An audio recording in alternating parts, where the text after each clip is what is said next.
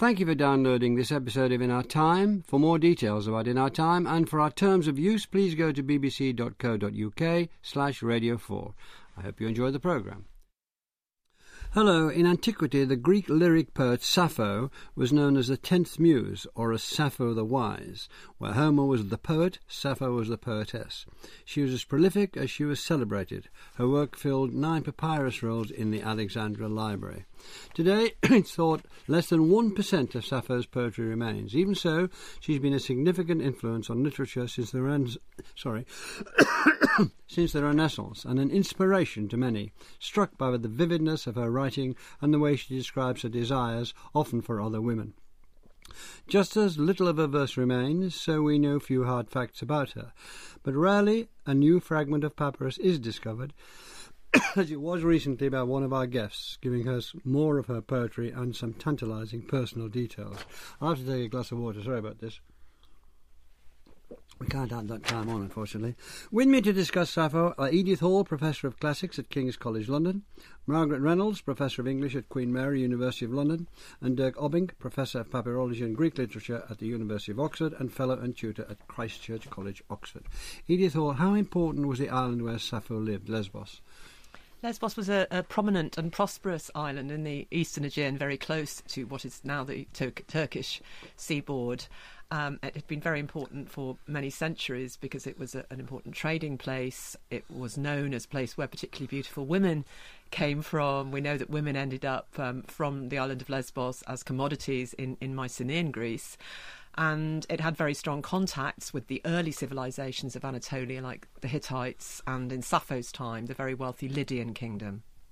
So it's easily stretched back to pre the pre-Greek times. Very much so, and one of the exciting things about having a poet from the late seventh century uh, BC, a Greek poet from that time, is that her poetry shows a sort of hybrid nature of the civil the culture on her island. It's very different from the mainland Greek culture, and her language is, is full of allusions to the exotic empires of the East, and indeed interesting exotic items of vocabulary.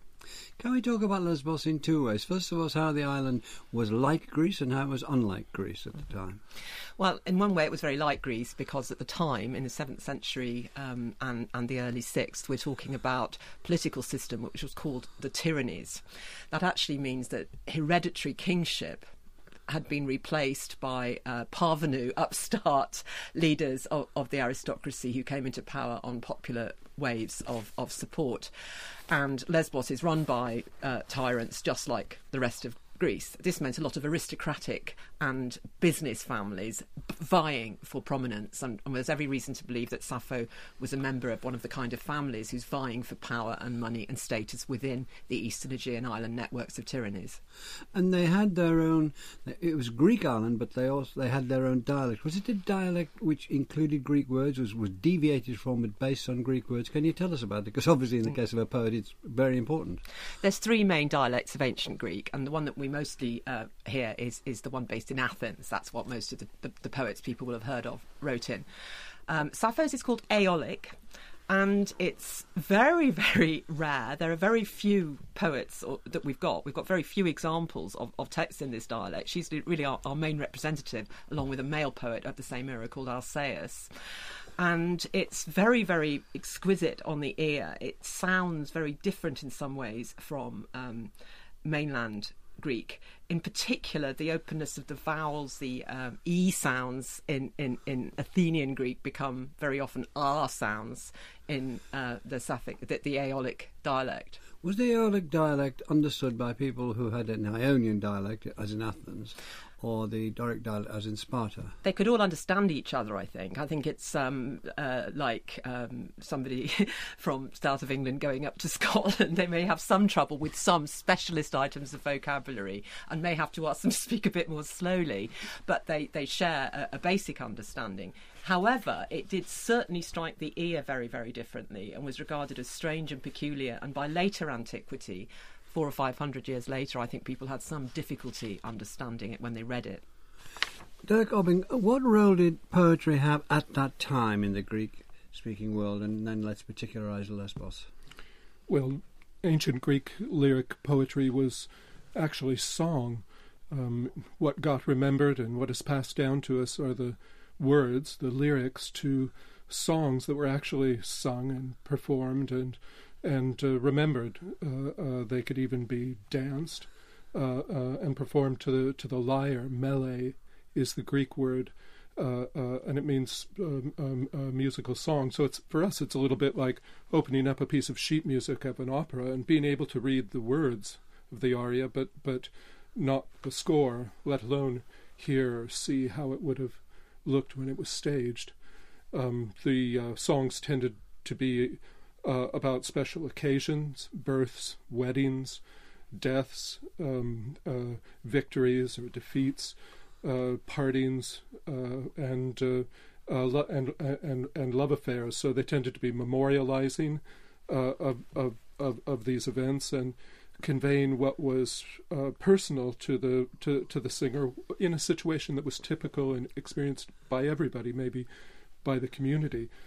On Lesbos, uh, they were u- unique in having a cult site for the performance of this lyric poetry in the center of the island, Messa, uh, which was held in common by all the cities of the island, in which people worshipped uniquely three gods in a single temple Zeus, Hera, and Dionysus. Um, uh, they were said to be sunnaoi, sharing a single temple, and they worshipped them together. Uh, this would have been the performance space for the uh, songs that Sappho uh, sung, and uh, it would have been an area in which some of the emotions and issues, political issues, were contested and and, and worked out in the context of worship worship of the gods. So the first fragment of the Half Sappho is a, a hymn uh, uh, to, uh, to, uh, to to Aphrodite, um, and uh, uh, also unusually there was a beauty contest, a Callisteia. Uh, held in this uh, uh, in this sanctuary in this space, which we hear about from some of Sappho's compatriots, the poet Alcaeus, for example two two questions in one really. Did poets or singers, which might be better to say, mind it really, did singers have a special place in that society? Were they part of the established uh, hierarchy and high up the hierarchy? Did you have to have a singer? Did they specialise if you had a wedding or a funeral or death or a whatever it was? Well, education consisted mainly in learning the traditional meters and measures and melodies in which the traditional songs had been uh, performed. Uh, but we're he- in with the poets who got remembered, like Sappho and Alcaeus. We're talking about professional composers. Uh, they're even said to have invented new instruments, for example. So these were people who specialized at a very high level of continuing the traditional songs while innovating and in- introducing new and exciting uh, uh, melodies. How rare was it for a woman poet to be so celebrated in her time uh, as Sappho? Well, it would have been famous. It would have been unusual for a woman to achieve the kind of fame that Sappho did, and she did partly through the, her the notoriety she uh, uh, attracted for the subject she sang about. We do know of many other uh, female poets, some of whom were celebrated, but Aristotle, for example, says that the uh, people of Lesbos honored Sappho even though she was a woman. when you're talking about, so you're talking about the themes, and we'll go to Peggy Reynolds for that. What are the themes? Lightly touched on by Dirk, but now let's go for it. What are the themes that that that make people raise their Greek eyebrows? uh, Sappho's main themes are love, desire, longing, loss. Um, so she's these... not. We, right, I mean, and this is an obvious thing to say, but let's get the obvious out of the way first.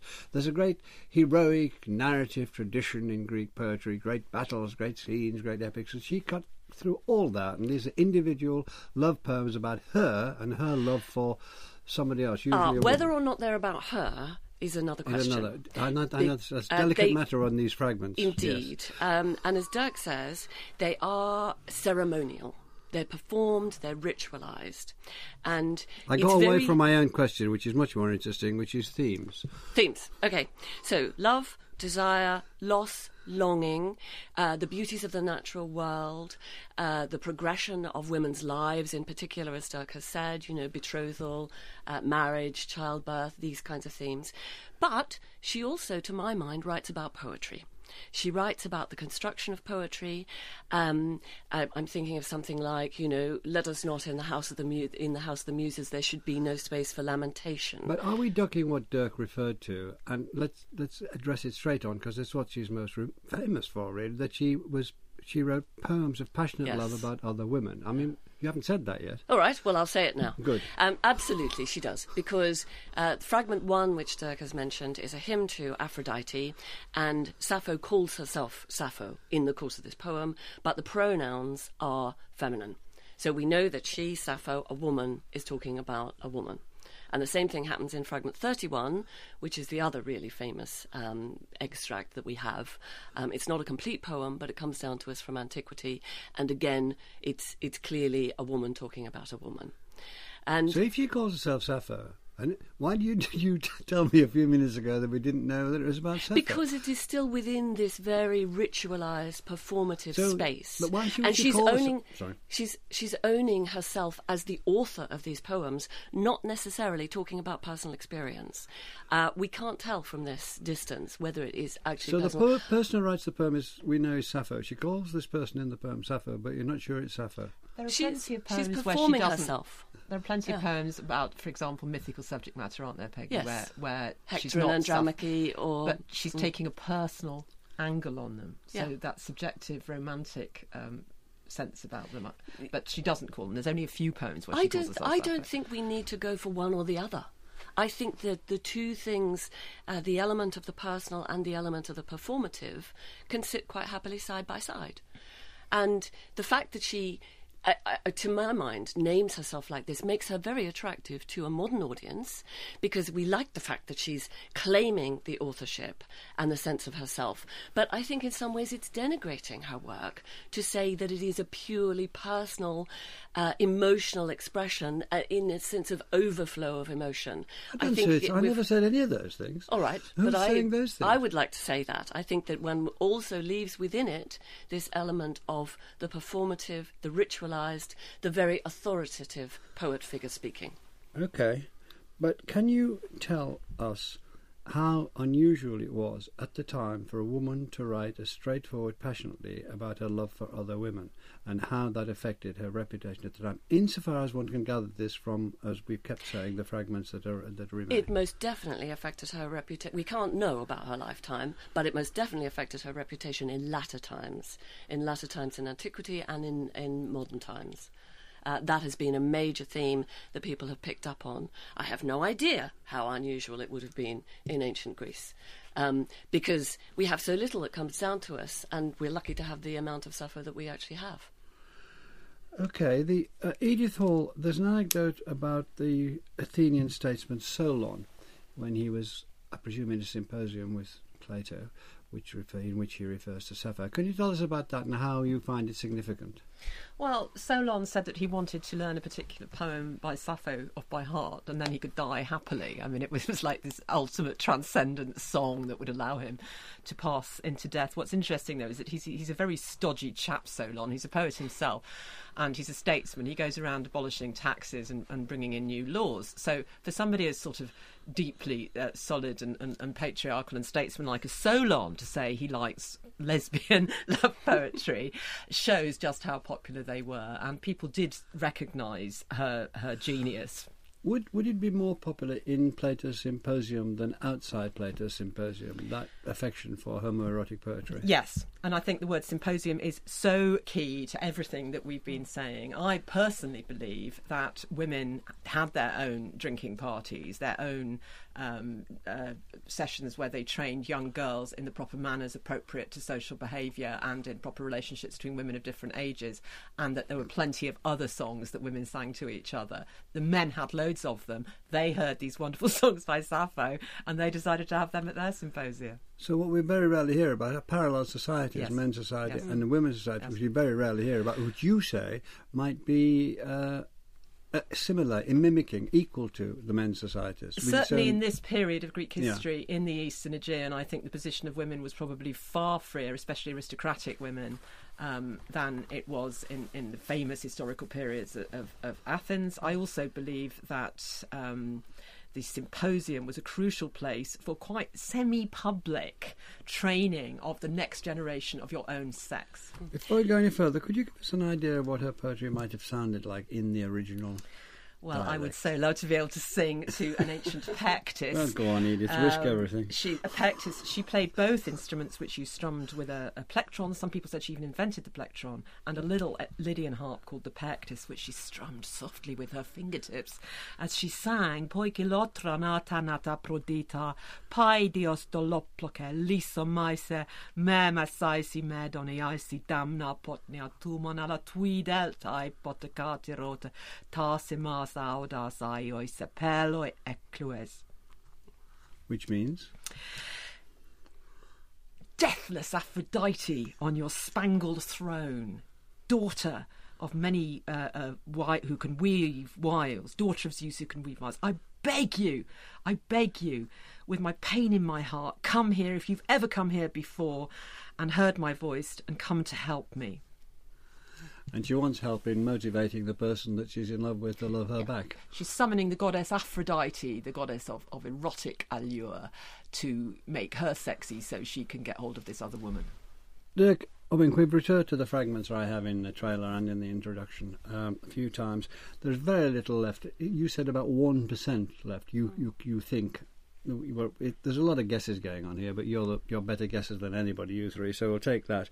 You uh, discovered a couple of new poems quite recently, a year or two ago, to the delight of the Sapphic world. Uh, you're not going to say where you got them from a collector who actually uh, isn't going to tell you where he got them from. So let's forget all that, and you tell us what the poems were. Well, yes, uh, uh, a year before last, uh, I was shown a papyrus fragment uh, that had been salvaged uh, by a collector from the uh, from a collection formed in the 1950s. He was actually quite o- open about where the fragment uh, uh, came from, and uh, uh, uh, I immediately, well, when I looked Well, at it, where it came from geographically, or where it came from in terms of one collector to another. from one collector to another. Yeah, but we didn't say where he and, dug it up. and it came from from Middle Middle Egypt initi- uh, Big initially. place, Middle Egypt. In yeah. the Okay. That's a real It's clue. Thanks for that. Dave. We'll rush off that tomorrow morning.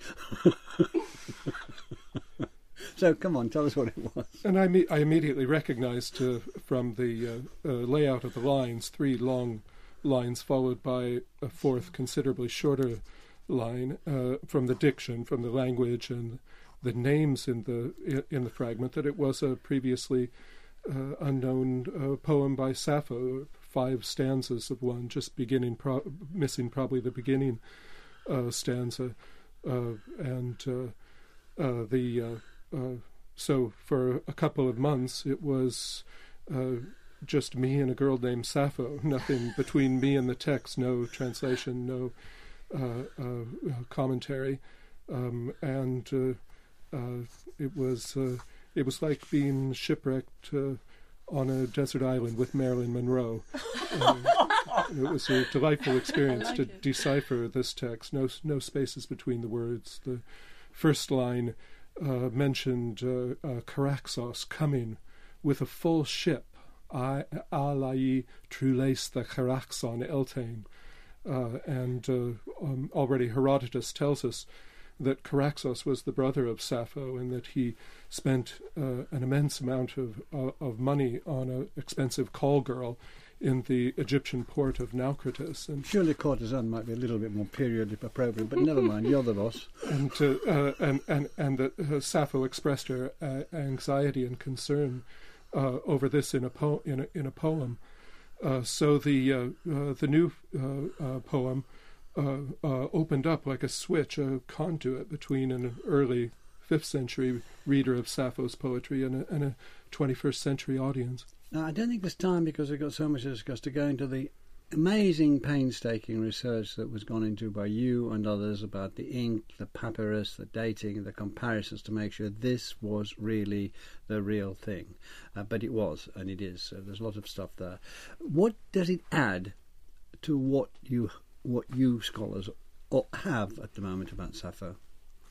Well, it, it although Sappho doesn't uh, mention herself in the poem, she doesn't mention herself by name. She does speak in the first person. She d- addresses another person in the second person who is who is a female, uh, uh, and it may be one of her girlfriends, but it, there's also a good possibility that it's her mother that she uh, uh addresses in another uh, fragment that we have. She mentions two of her brothers, one of whom is uh, out, out at sea on a trading mission, so there's a concern over wealth, family wealth, national pride, uh, uh, concerned with his return, and she uh, uh, uh, she says this is in the hands of the gods. She tells the other person, if you're concerned, you should go to the temple of Hera and have me go there and pray to Hera, because fair weather follows on from harsh gales and uh, uh, then she wishes well for her younger brother, Larichos, hoping that he will uh, soon become a man and that all of their cares will be sudden, suddenly lifted. So it shows uh, uh, a woman in her own poetry expressing a woman's uh, concerns over the family's wealth, its security in society, marriage, transition of the uh, of the younger brother to a good family. So it broadens the context of her life considerably. Can I come to you, uh, Peggy Reynolds? The which other poems, which which are the main poems of these fragments uh, that deserve closest attention? Well, the the the the next important one is definitely fragment thirty one uh, which is um, that man seems to me like a god. Whoever it is that is sitting next to you and listening to your lovely voice and hearing your beautiful laughter. Um, and then she turns around and starts to think about herself. And whenever I look at you, so it is Sappho, yes, indeed, at looking at this woman. Whenever I look at you, my voice dries in my throat, uh, a fire runs through my veins, uh, sweat pours down from me, and I am close to death. Um, but all can be endured because even a pauper, and it's a fragment uh, that is quoted by Longinus much, much later, um, and in an, in an essay on the sublime. So it breaks off there. And what he says in his commentary is that this is the most astonishing description of the physical effects of desire, and it is indeed about a, a woman speaking about another woman. Um, and those symptoms of desire have gone into poetry from John Donne to you know uh, Christina Rossetti to Sylvia Plath to any kind of pop song you care to mention. Um, so that that is a, a, massively important poem in terms of this. So you see a direct line. You've mentioned several people. Let's take John Donne and pop songs. Okay. Uh, from Sappho. Well, no, just I'm just trying to get a. You think that there is a direct line that, that, that people read or heard about that and therefore incorporated it in their own thinking about the poems they would write, and therefore it moved to uh, uh, songs or popular songs. Yes, there's a there's a direct transmission um, because one can. I mean, some cases it's made completely explicit. So somebody like Shelley in a poem uh, to Constantia singing, he read Greek.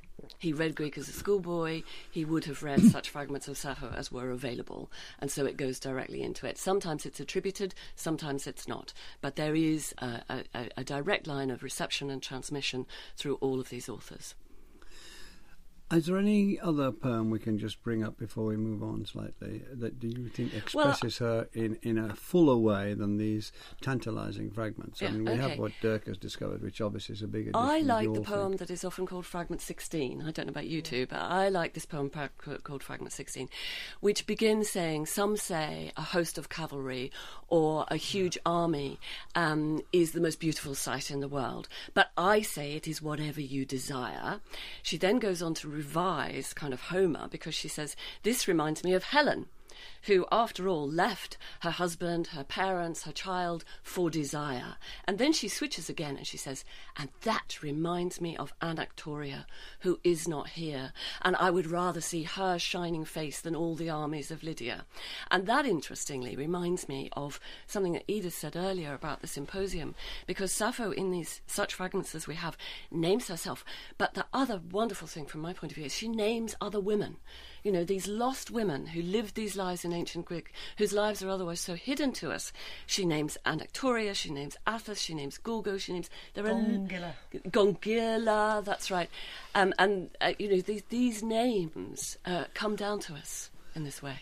Thank you very much, Edith. Edith Hall. We mentioned her reputation um, as the poetess. Or it was mentioned.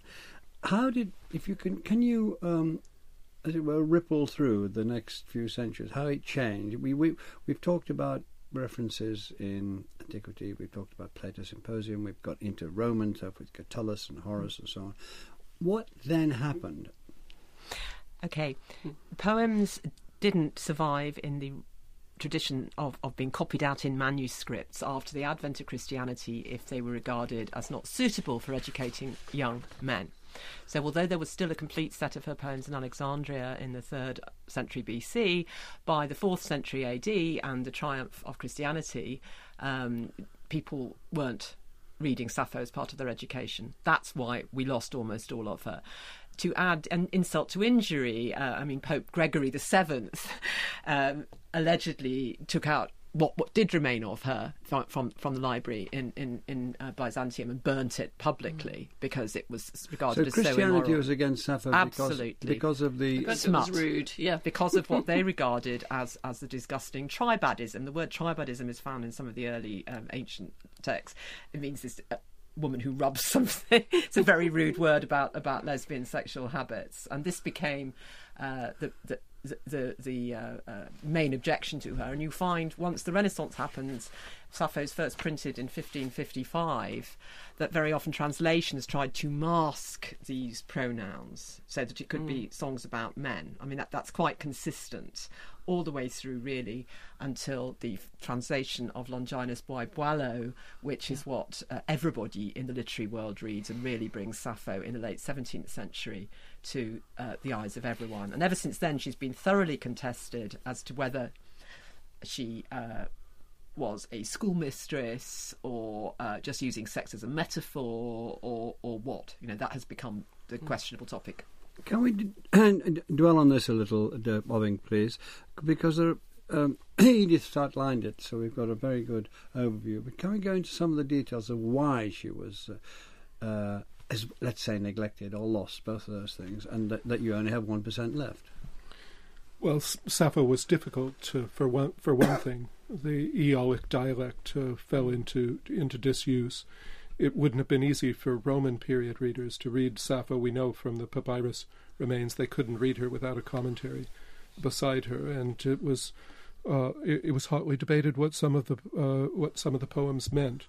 Uh, uh, what her uh, sexual orientation was was was clear enough, but the social setting in which they they had been it had been expressed was was lost, and people really only had the language and, and diction and, and, and metaphors the topoi of lyric poetry to study and to go on. And for a while it was part of the school tradition. There was a very fine edition of her poems produced as you said, in nine books at Alexandria, organized by some of them by meter. All of the the of the first book were in the meter of the Sapphic stanza, um, uh, uh, and and very highly worked over to root out uh, details, uh, errors that had creeped in through the oral tradition and the recording tradition, and then through the later copying tradition. So it was produced to a very high level, and that's what we have remains of in the papyrus tradition. And for a while, she was part of the school t- tradition, but as Christianity and a new curriculum took over, a, a different ethos, uh, uh, a different set of uh, moral criteria for selection of works for copying and transmission. She fell in, into uh, disuse. But that said, there is some evidence that she could uh, be read in Byzantine Constantinople uh, uh, in in whole rolls. Uh, Christian book burnings notwithstanding, uh, there are also mechanical reasons that she didn't survive. Any work that didn't get itself copied sufficiently uh, in sufficient numbers from the papyrus roll into the codex by about the sixth century A.D.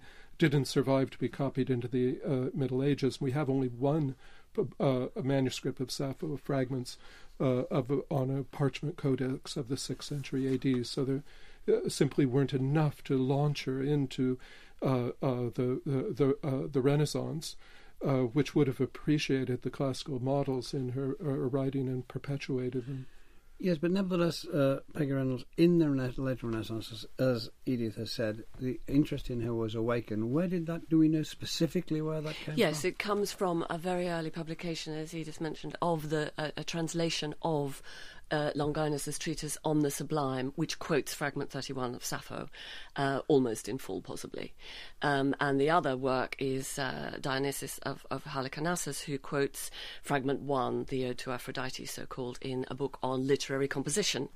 Um, so these works start being translated and printed and disseminated, and so Sappho comes back into uh, the, the, the realm of knowledge. And interestingly, well, although Edith is absolutely right in saying, you know, that uh, uh, early translators like by uh, John Addison or Ambrose Philips turn uh, fragment 31 into a boy talking about a girl rather than a girl talking about a girl.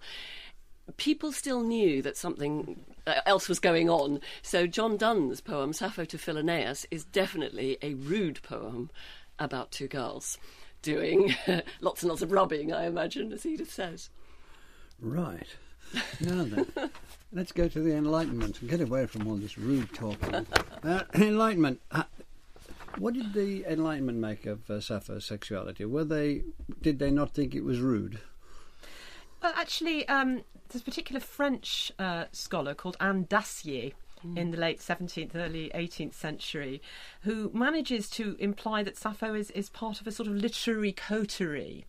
Um, uh, this is the time of the ladies' salons in France, and she produces an extraordinarily important French version. And because she was a respectable married woman herself, uh, a widow, in fact, by this time, it's uh, it was seen as, as, as sort of putting the stamp on this as respectable.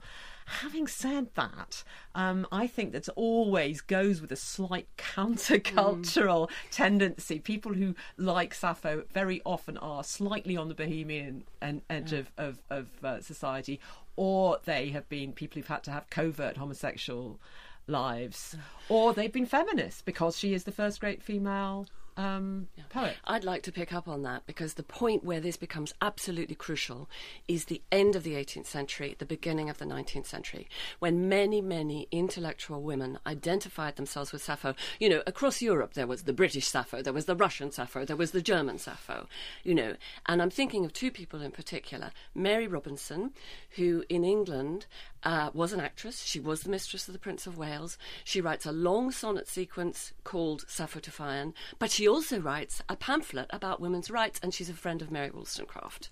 And in Europe, you have uh, Germaine de Stael, Madame de Stael, who uh, composes a, a, novel called Corinne or Italy, but she's a kind of Sappho figure. She is a performing intellectual woman. Um, so these women uh, incorporate Sappho into their works, um, but there is a bohemian element to it always. Uh, Dirk Obbink, lots of uh, anecdotes which turned into myths, which were perhaps mere rumours, which were sometimes fantasies, gather around Sappho. One of which is that she threw herself off a cliff at the end of her life, a high cliff in Greece, uh, because of the unrequited love for a man called Phaon. Now, where did that come from, and why did it hang around? Well, we know there was a, a, a myth on the island of Lesbos of an, a ferryman, an old ferryman who uh, carried people across the uh, uh, strait to Asia Minor. And uh, uh, Sappho, we sung in a, in a, in a poem about how uh, Aphrodite appeared to him as an old woman and he ferried her across at her request and didn't charge her anything. And in return, Aphrodite made him into a young and beautiful uh, uh, young man. and uh, uh, and and uh, and and fe- fell in love with him. And I think it's pretty long been realized that this is a replication of the myth of Adonis, uh, who is associated with Aphrodite in women's in in women's worship. Adonis then dies through the uh, over o- overwhelming uh, power of of contact with Aphrodite, and the women collectively lament uh, for Adonis. So, uh, a- references in ancient authors s- suggest that uh, Phaon was a kind of stand-in, maybe even a pseudonym for uh, uh, Adonis, and that Sappho expressed uh, personal or collective lamentation for him for him in in a poem, and described herself as. Uh, uh, being overwhelmingly in, in, in love with him on the point of death, as she does in a number of other her other fragments. In fragment ninety five, she says, "I'm so close to death, I can see the shores of Acheron." uh, uh, for example, to uh, common topos and Aphrodite. But in this case, it looks like clearly uh, uh, Sappho identified herself with Aphrodite, and we see this in a number of the other fragments, or identified one of the beloved as uh, uh, uh, as Aphrodite, as an ex- sort of expression or embodiment of desire. At the end of fra- fragment one, she asks Aphrodite to be her fellow fighter in battle, Sumakos. She identifies so closely with her. And this seems to have give, given uh, uh, ancient readers the impression that Sappho had a love affair with Phaon, and Ovid wrote, uh, or pseudo Ovid wrote a, uh, one of the Heroides about uh, Sappho dying uh, out of love for Phaon. Can we just can we just go a bit more in a little more detail to her adoption by the women's movement. What uh, we've talked about, you've talked about Mary Robinson, referred to Mary Robinson, referred to Mary uh, uh, Wollstonecraft, Madame de Stael, and so on. What are they adopting?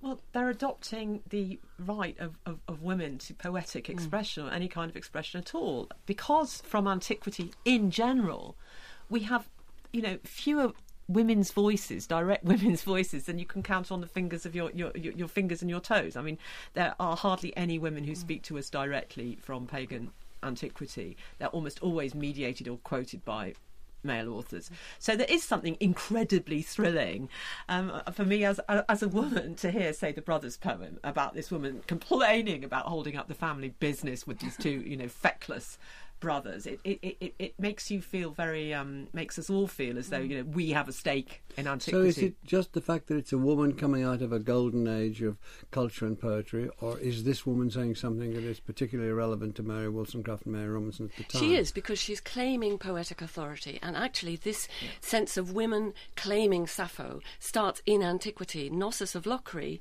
writes a poem saying, "If you go to Lesbos, uh, to Mytilene of the lovely dancers, say hello to." Sappho for me, you know, and, and Mary Wollstonecraft and, and, and Madame de Stael and all these, Christina Rossetti, all these other poets who subsequently impersonate her or take over her voice to some degree are similarly, as Edith says, celebrating the fact that here is a woman with authority working within a recognized cult who uh, wants to be claimed and recognized as a poet, as an artist, as a creative artist.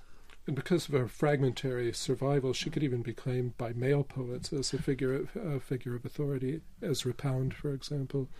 Yes, because he writes a lovely little poem called Spring, Too Long, Gongula. Exactly. And that's it. That's why I said Gongula. Yeah. but also for gay male poets, she has been extraordinarily important. Um, you find there's a whole, you know, all the way through um, Oscar Wilde, uh, uh, there's numerous, numerous, numerous poets who weren't able necessarily. Kavafis, the great Greek yes. poet, uh, is massively influenced by her descriptions of, of, of, of, tender love on, on, on warm, perfumed coverlets in the sort of Aegean sunset, this sort of uh, sensuality.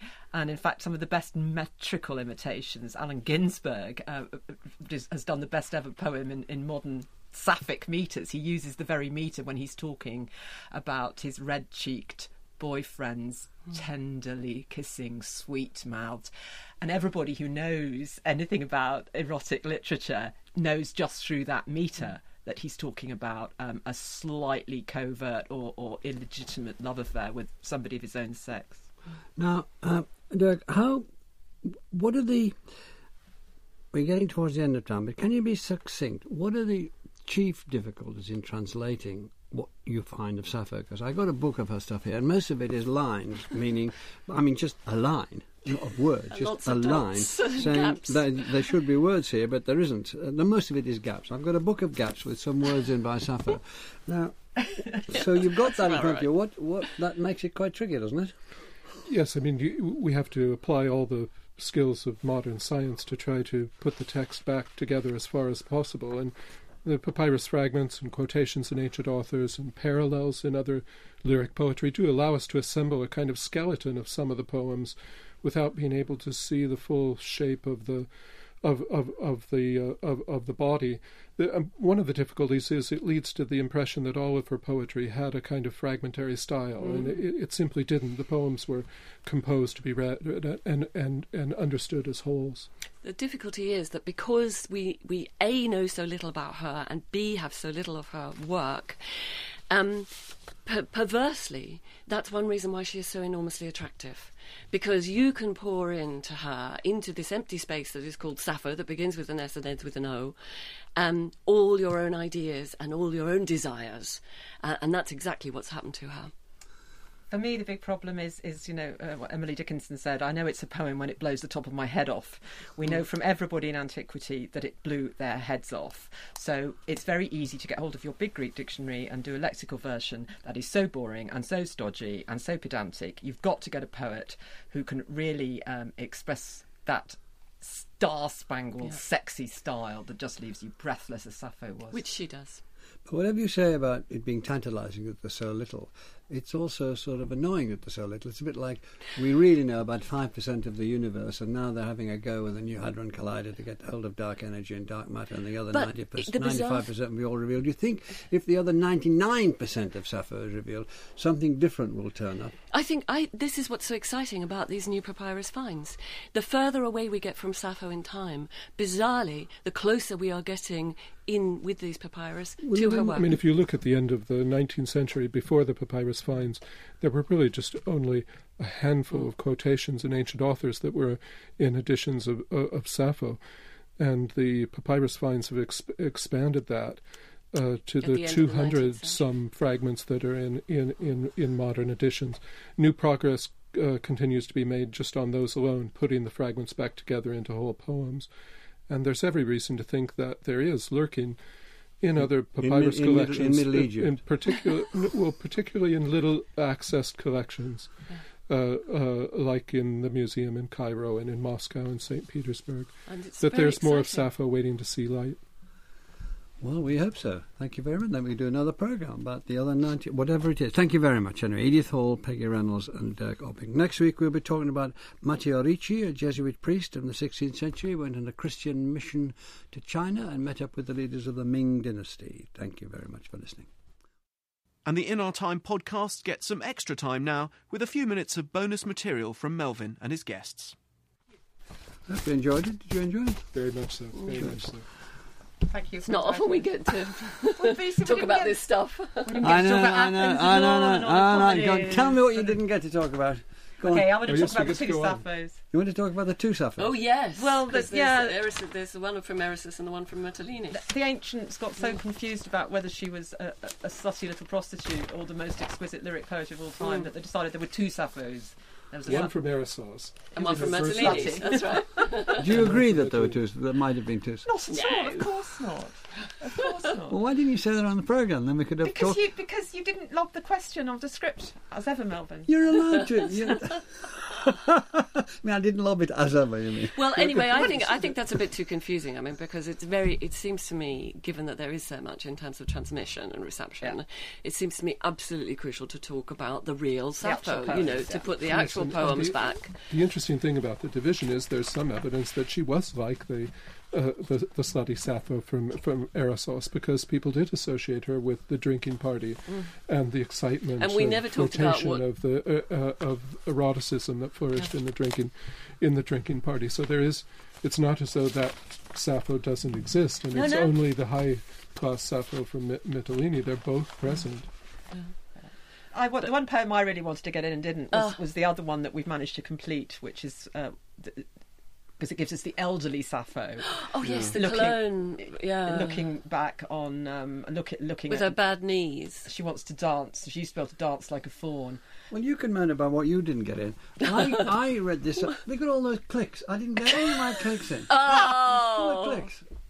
that I that, I think that here, I, I one line really like that Click, click, click, translation. click, I click, think click, Anne click. Carson's translation is so Yes. good. That's the one that blows your Yeah. head off. Yeah, it is because Yeah. she puts back she she she makes it spiky somehow or other again. Well, she's a Yes, poet. uh, uh, although Yeah. uh, when the Tithonus poem was p- published, that was the uh, uh, second most recent new find, a Mm. poem about comparing Sappho in her old age to 2005. Tithonus, who was Yeah. allowed by his divine wife Eos to get just get old and old and old till he lost his voice. But he still has a divine wife, she says at the end of the poem. And when that uh, poem was published, it combined with a previously published fragment of the same uh, poem, but only the line beginnings. And and Anne Carson said after it was published that she actually preferred the first ver- version, uh, the more fragmentary version, because it mentioned a fawn. She says my uh, uh, my knees are no longer as nimble as as fawns and can't dance. Uh, and she said she actually preferred it when it just referred to the fawn as a symbol of didn't want knees. sexuality. The brilliant thing about that poem, though, and it's very, very, very interesting to me, is that it does not gender identify the speaker. Hmm. It's the only substantial one we've got that doesn't. or even reverses to compare it to. To- Arguably, with the Yes, yes, yeah. exactly. So that is a poem that a man could have sung. So there's some man. Um, uh, and it's you wouldn't have been able to identify he was singing in a female persona, and I suspect there was a lot more of that that we haven't got. or that the poems were Yeah. read or even composed to be attractive to the expression of desire for a female by a male male audience. Yeah. Do you think there is a lot more recoverable papyrus, or is that a- a hope? A fantasy. It's Mr. not please, only please. it's not only hope. I mean, the recent discoveries have, have, have I think there must out. be. Uh, It's just a case of finding it, as you say. Dirk? He has the boxes. You never know. You never know. well, exactly. You're still working through Oxyrhynchus, so Here's Simon, the producer, who's going to offer us what? Do you, what do you offer? I think tea or coffee. There are many more Radio 4 arts and discussion programmes to download for free. Find these on the website at bbc.co.uk slash radio 4.